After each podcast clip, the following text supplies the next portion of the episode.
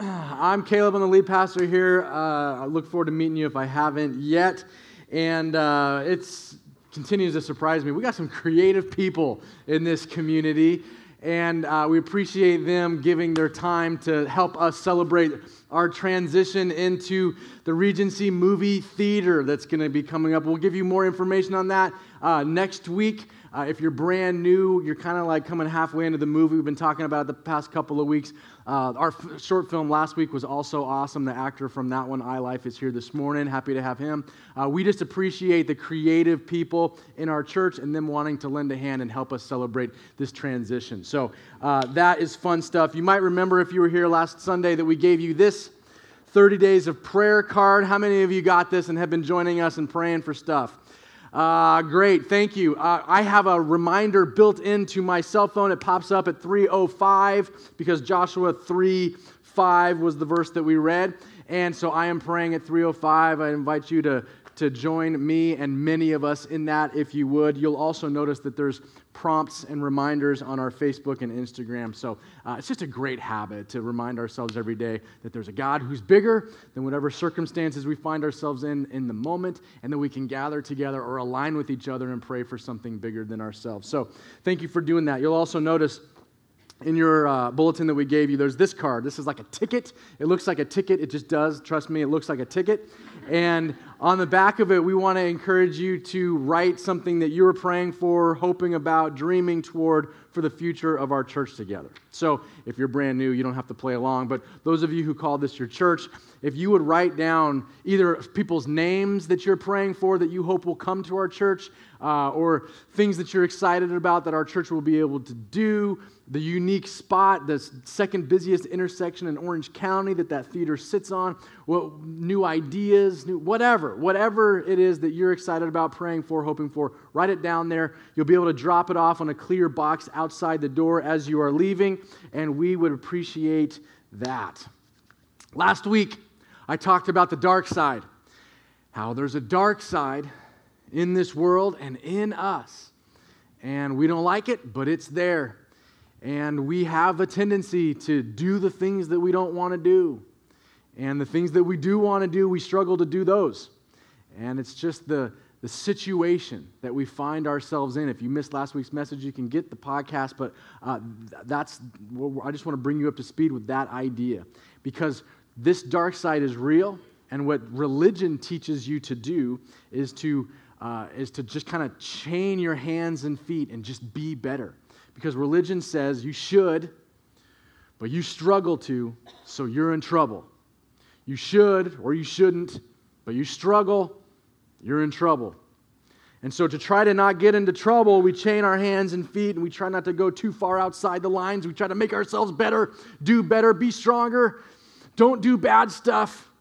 And we judge and get critical of the other people that are doing the bad stuff. And at the same time, we're not living very exciting lives we're settling for some lesser experience of life, and, and we're making other people mad because we're criticizing and judging them, and that's what happens to religious people. On the other side of the spectrum, you have rebellious people that just do swan dives into whatever they want to do. And they say, There's darkness in me. I want to live authentically, so I'm just going to do whatever I want and try to minimize the consequences. You know, maybe I won't do the stuff that'll get me arrested, but I'll do whatever else kind of up until that point. And most of us grew up thinking that those are the two options. You either live this rebellious life doing whatever you want to do, or you have to live a religious life chaining your hands and feet so that you don't do bad stuff, and that's not very fun. And, and the good news is that there's more than just those two options. And we've been looking at the book of Romans, and in Romans chapter 8, Paul, the famous apostle Paul, who wrote a lot of the New Testament, begins to shed some light on what it looks like the third alternative, the third way. Not the rebellious way, I do what I want, not the religious way where I have to chain my hands and fake it and try to make myself better. But there's another way. And there's another power. There's a power that the God of the universe allows us to be changed from the inside out. This week we'll be looking at Romans 8, the first few verses. But uh, before we do, I want to bring your attention to a reality that I noticed that you'll probably understand as well. Have you noticed that two people can have a very different experience with the same event? You know what I mean? So something happens. And it's the same thing that happened to both people. But one person will treat it as a personal attack, and the other person will see it as that person's issue. One person will think it's just chaos and the, and the sky is falling, and the other person will see it as an opportunity. Have you noticed this? People can go through the same event, circumstances in life, but handle it, treat it, view it very differently based on what they believe and the meaning they associate with the event or with the circumstance. There's a famous author named Viktor Frankl. He survived Auschwitz concentration camp, the Nazis. I mean, you can't even imagine the kind of pain, the torturous circumstances. This man survived, and he witnessed many who didn't survive. But he also recognized that some, like himself, survived and then afterwards were able to thrive. And he wrote down in a famous, one of the most famous books called Man's Search for Meaning, he wrote down kind of the psychological viewpoint that he had on how that played out and how some people in the same exact circumstances crumbled, were hopeless, gave up, and others persevered, endured, survived, and, are, and were then, after the fact, living meaningful lives. He says that the difference was their mindset, what they chose to think about. But the ones who persevered, they chose to have hope in a better future, a better tomorrow that might actually come, where the others were chose to be victims and hopeless and resentful. He concluded that not every thought is worth thinking, and not every feeling is worth holding on to.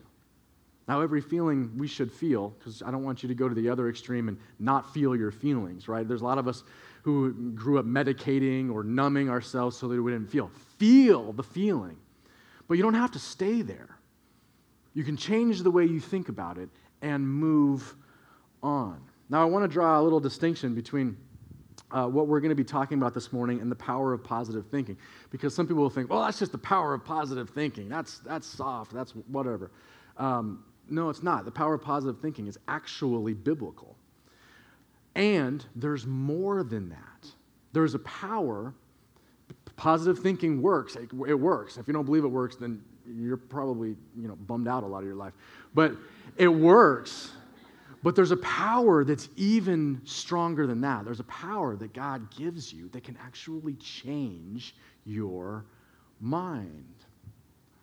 And I'm going to talk about how you can tap into that power because here's the thing there's things that are true in this world, things that are true and helpful. I, those things are just from God.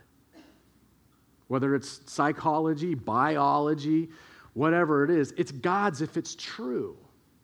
So we're not afraid of those kinds of things. We embrace them. And so here's the, the main point I want to give you straight from the onset. It's in your outline, you can write it down. It's simply this You're the thinker. You're the thinker. You're the one. No one else is thinking your thoughts. No one else has control over your mind. No one else lives between your ears. You might think that other people live inside your brain at times, but they don't. It's just you and territory and things that you've given up over time, but it's just you in there. You take responsibility for what you think. You choose the thoughts that you entertain. You choose, and you change. The Apostle Paul, who wrote most of the New Testament, he, he writes these words in his letter to the Romans. He's actually an incredibly brilliant man. And I have noticed that it seems like people that are the most brilliant, the, the, have the strongest intellect, often have tortured minds. And so I think that Paul understands what he's talking about when he teaches us about what it means to control our minds, as we'll see. And so in verse 1, he starts off with a fundamental belief. Before he gets into the mindset, he starts with the belief. And he says this So now, there is no condemnation for those who belong to Christ Jesus. This is like, this is the baseline. This is what I want you to know. Before we start talking about mindset, I want you to know there is no condemnation for those who belong to Christ Jesus. How many of you know what it is to feel condemnation? Like, we, we get that. We know that. We're in a political season right now, and, and some of you, or at least some of your friends, uh, condemn some of the political figures, right? Not you, it's probably just someone else, but, but you, you have like a tendency to want to condemn this political figure who you've never even met uh, because whatever uh, ideologies you just kind of resist because you know what it is to feel condemned. And at some level, we have this insecurity and brokenness, and we're all fearing that we're condemned, and so we condemn others. It's just kind of this cycle that happens. I know what it is to feel condemned. About nine or 10 years ago, I had a quarter life crisis.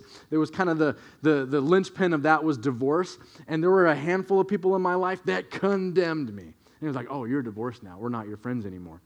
And I had to live with that. And so, because a few people felt that way, I, in my mind, thought that more people felt that way.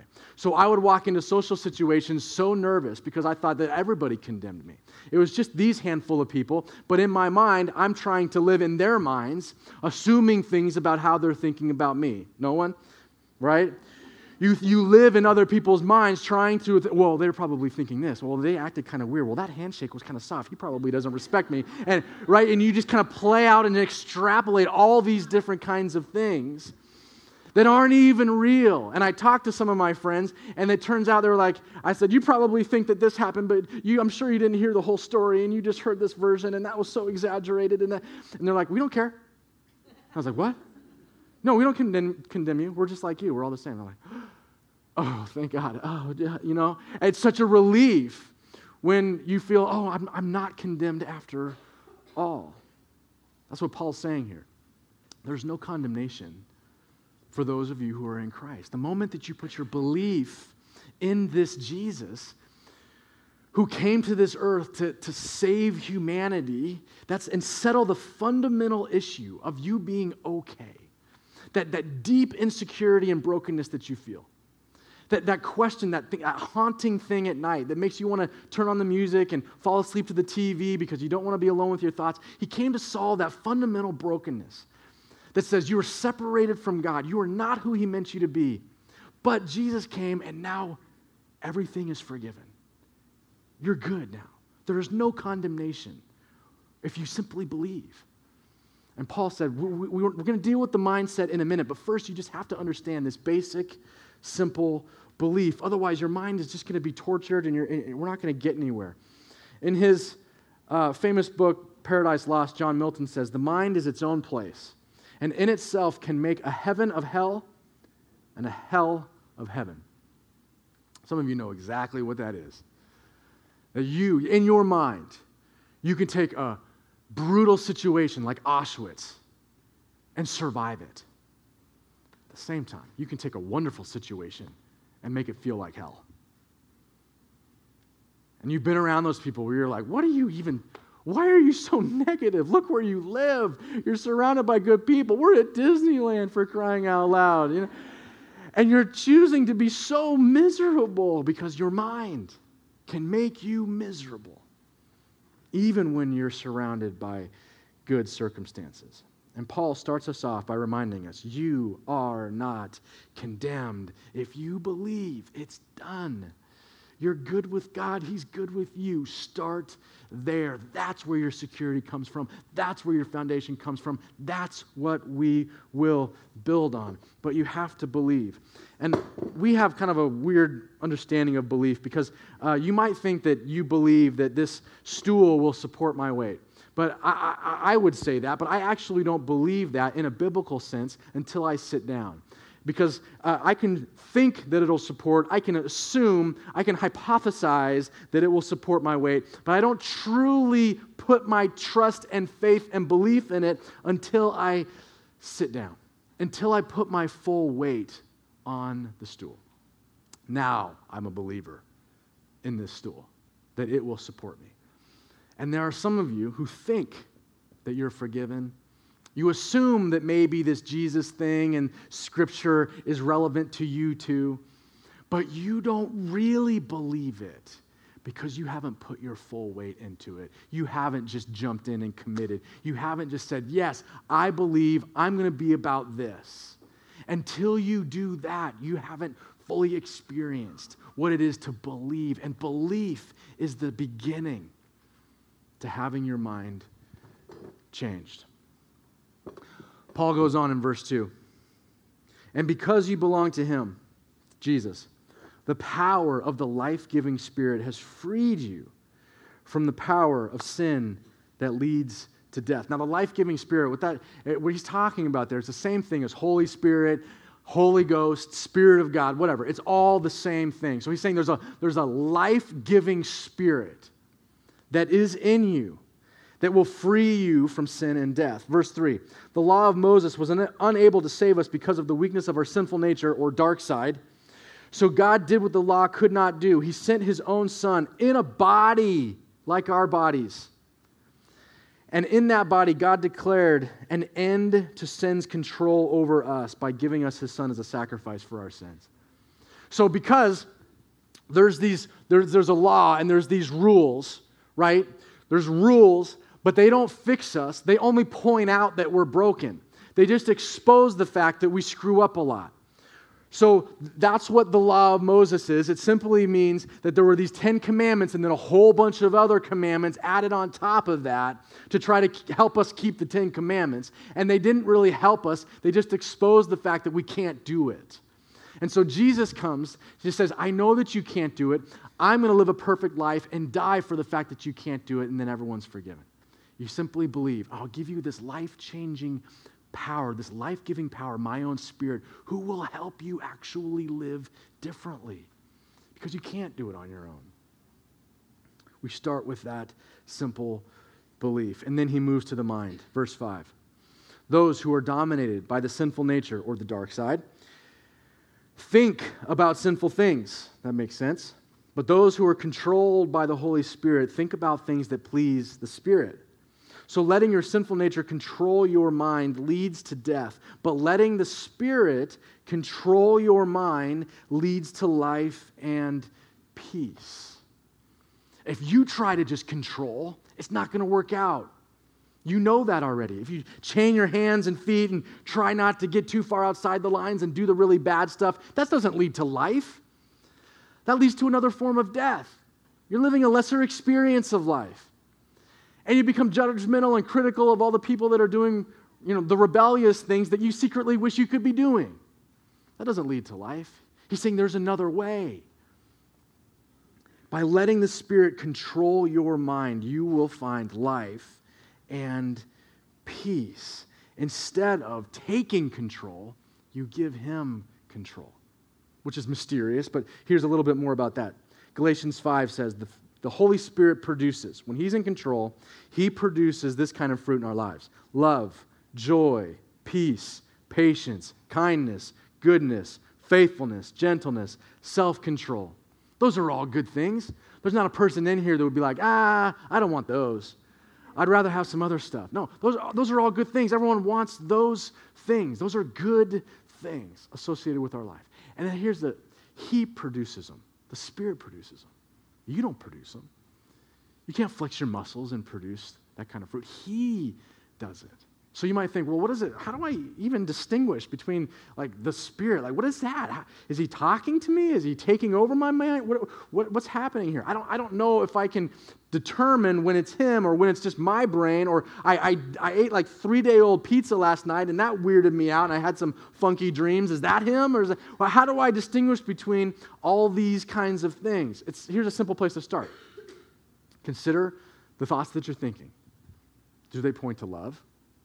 joy, peace, patience, kindness, goodness, faithfulness, gentleness, self control? Do they align with those ideas? If they do, they're Him. If they don't, they're you or something else. That's, that's the place to start. Because I know there's like questions about is that God? Is that a thing? How does God work? And spirit in me? That's so mysterious. Is your thought pointing you toward love, joy, peace, patience, or something less? Begin to recognize God's work in you by evaluating those thoughts. Are they pointing you in that direction or another direction? You can learn to distinguish God's voice. You can learn. to acknowledge, to listen to His Spirit within you. Next verse. We demolish arguments and every pretension that sets itself up against the knowledge of God. And we take captive every thought to make it obedient to Christ. That's from 2 Corinthians. Take captive every thought. That you can pause in a moment and take a thought and determine is this pointing me in the right direction? Is this helping me get there? Is this thought associated with love, joy, peace, or something else? That I can, I can stop and I can think about my thinking and I can determine is this lining up with Jesus? Who God is, what He says about me, the kind of full and meaningful life that I know He wants for me, or is this something else? Because if something else, then I'm going to disregard it and do something differently. Uh, people try to figure out language to talk about this mysterious dynamic. I get that it's mysterious.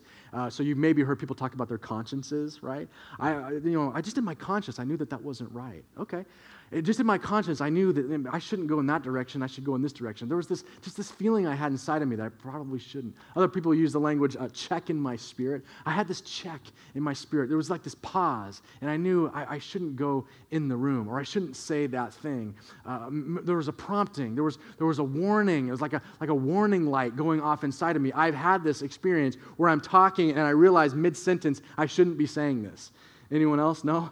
Uh, I, I'm, I'm talking and I'm like, this is not life giving. This is not helping the situation. This is not uplifting to this person. Sometimes I just go on through with my sentence and be like, oh, that just happened, and I leave. Other times I'll stop mid sentence and I'll feel that, that prompting, that thing, that mysterious thing, that light that's just flashing like, abort, abort, this isn't good. Stop what you're doing here. This is not helpful. This is not producing love, joy, peace, patience, anything like that. And sometimes I'll just stop and I'll say, sorry, I'm just, uh, whatever I'm saying, it isn't working and I'm just done. And it's awkward and they don't get it, but it's better than just indulging in whatever thing that's taking me off track, right? So, however you talk about it, it's mysterious, it's weird, especially if you didn't grow up going to church and you're just here for the first time and we're talking about spirit and things like that. It, we get that there's a mystery to it, but we try to put some language around it because we know it's real. There's something that's happening. There's a, there's a spirit of the living God of the universe that's working its way out.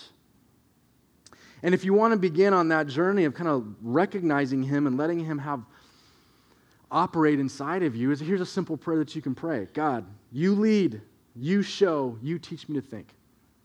You lead. In other words, I surrender. I'm not going to try to control everything and make myself better. You lead. You show. You prompt. You whisper. You, you flash that light when I'm getting off track. And then you teach me to think. You change my mind. Don't let your beliefs lead you toward unhealthy thinking and unhelpful mindsets because you are the thinker.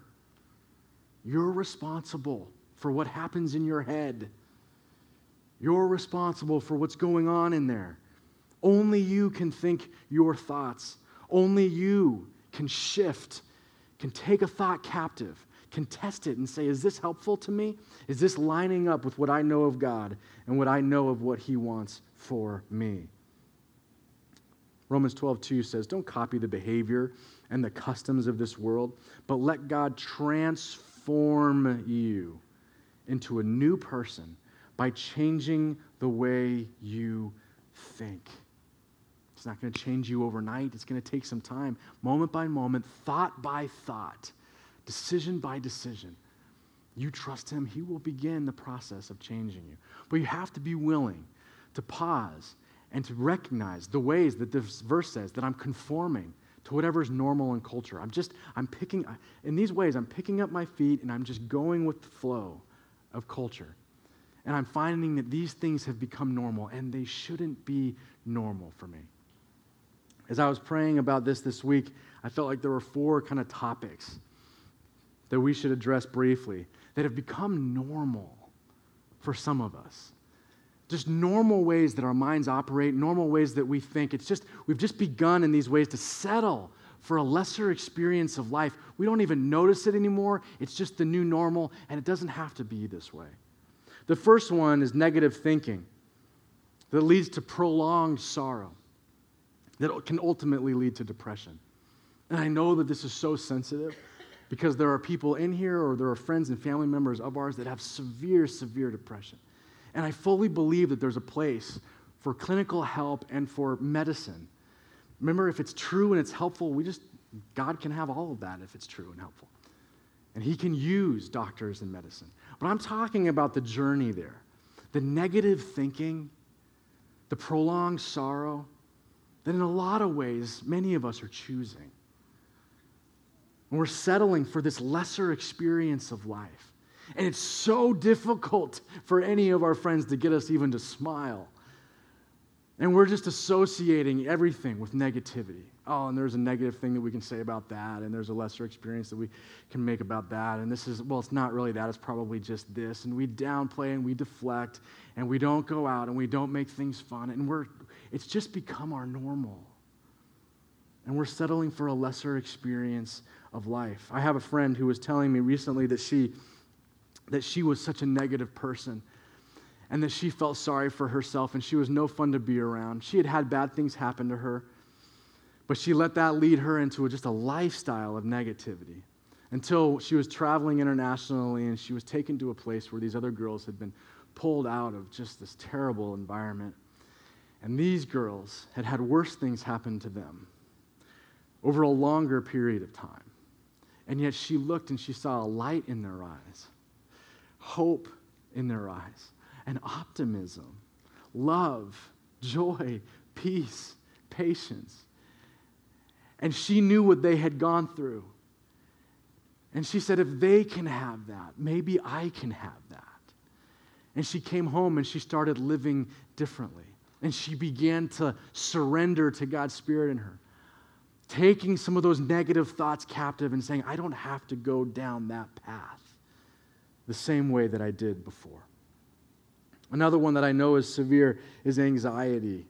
It begins with worry, and it can lead to this place where we need clinical help and we need medication. But there's a journey there where we're choosing to believe thoughts and we're choosing to believe worst case scenarios. And we're choosing to live in other people's brains and assume that they're thinking things and meaning things that they're not even meaning, that they're not even thinking. And we torture ourselves with anxiousness. If you're plagued by anxiety and depression today, I'm praying for new liberation and freedom for people in our church and our community. We're going to pray at the end, and I believe what, there's a spectrum here, and wherever you find yourself on those spectrums, that God would intervene, that His Spirit would work. The next thing is anger. There's people in here that you, you don't think you're an angry person, but you're angry right now. You're angry about something. Maybe you're angry at me. Maybe you're angry about something that happened at the Halloween party. Maybe you're angry about something that happened this morning on your way here, and whatever it is. Many of, some of us, some of us, we call it frustration, but it's really anger. And we kind of have this low grade level that's with us all the time. And it's been building, and something just can set us off. It's so light and seemingly innocuous, but we, we just get all bent out of shape.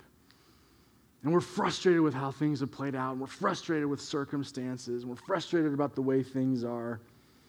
You're having conversations in your head with people, and you're telling them off.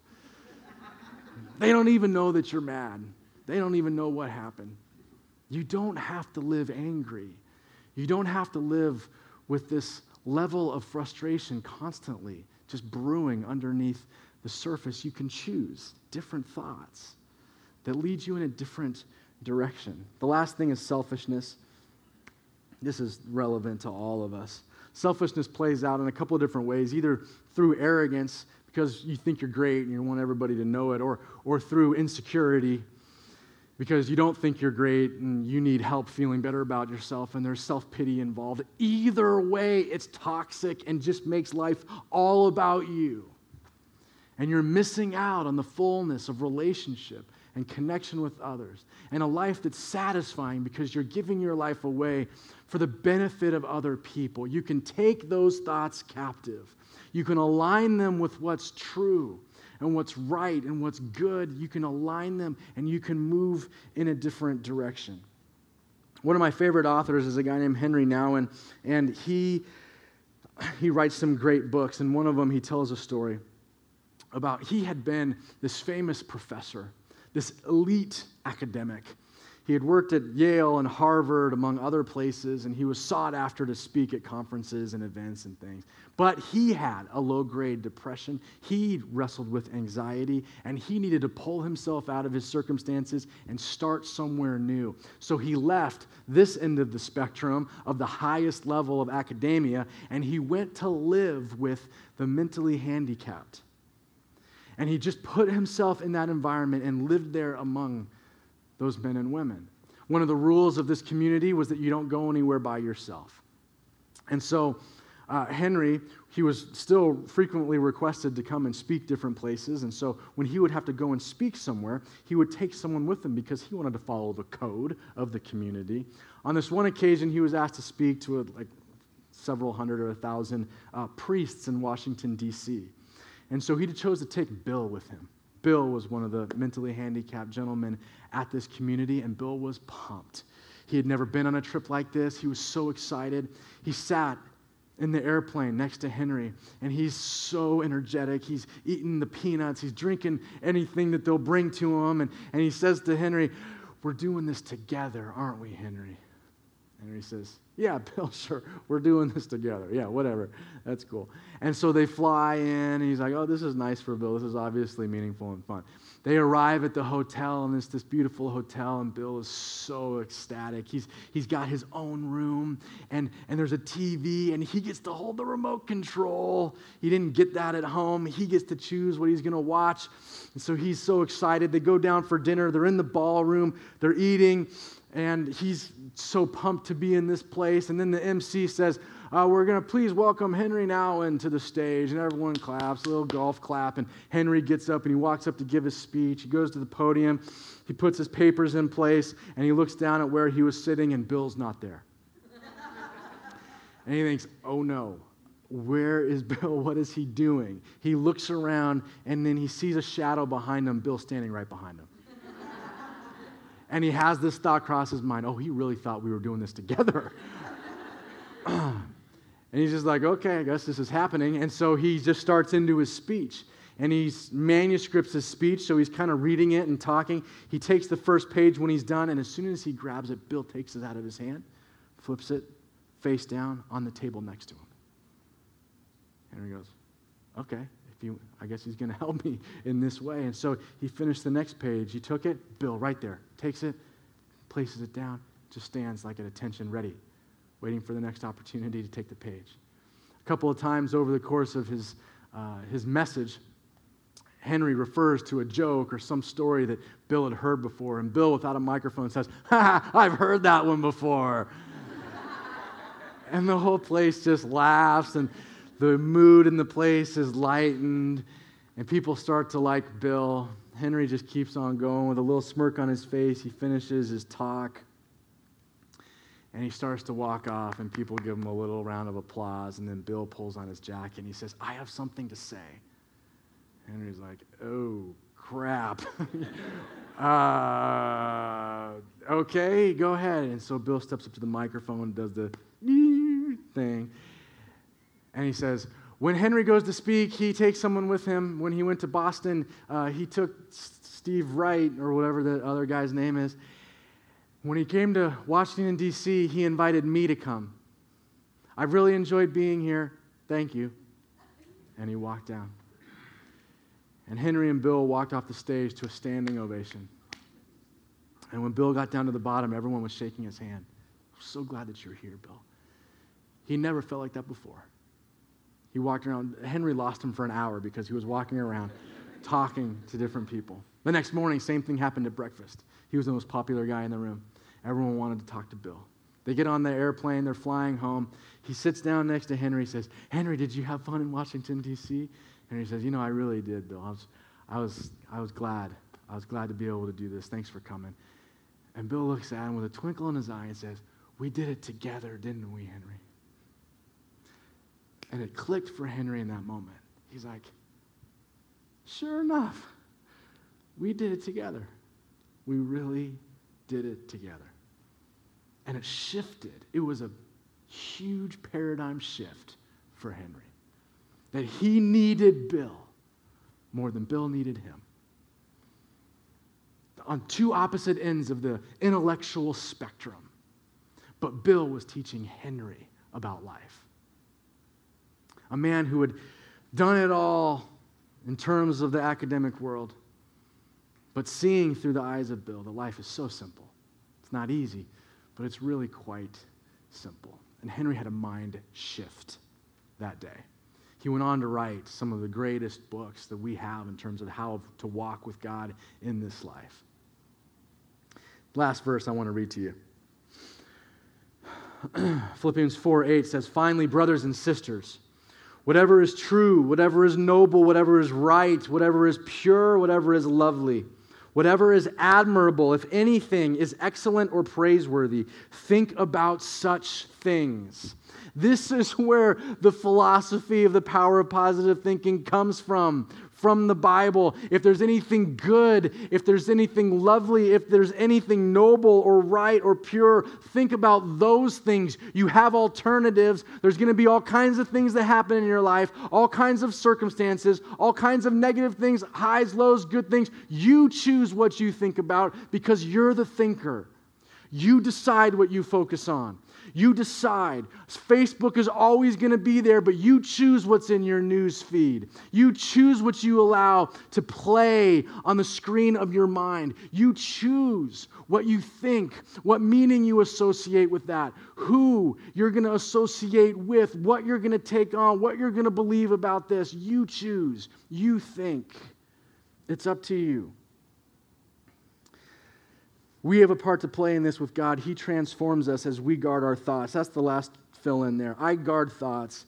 God grows life. That's what He does. That's what He does. We guard our thoughts.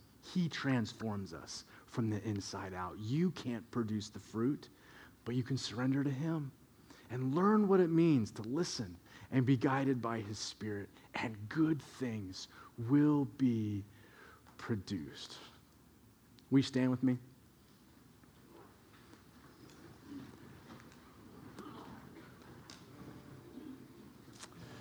God, we thank you for your sacrifice, that there is no condemnation because of what Jesus has done, that that's the baseline where we start from, that we are loved and we are accepted and we are whole because of you.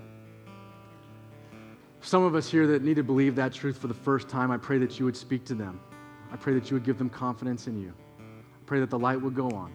There's other of us, others of us here, God, that are wrestling with sorrow, with negative thinking, even all the way to deep depression and anxiety. God, I pray that by the power of your Spirit, you would loose those chains and burdens, that you would heal and restore, that you would lighten that you would give a sense of hope, freedom, that you would whisper that there is a better way, that there is a better tomorrow, that there is hope, that you are working with us and in us to lead us in a way of life to the full.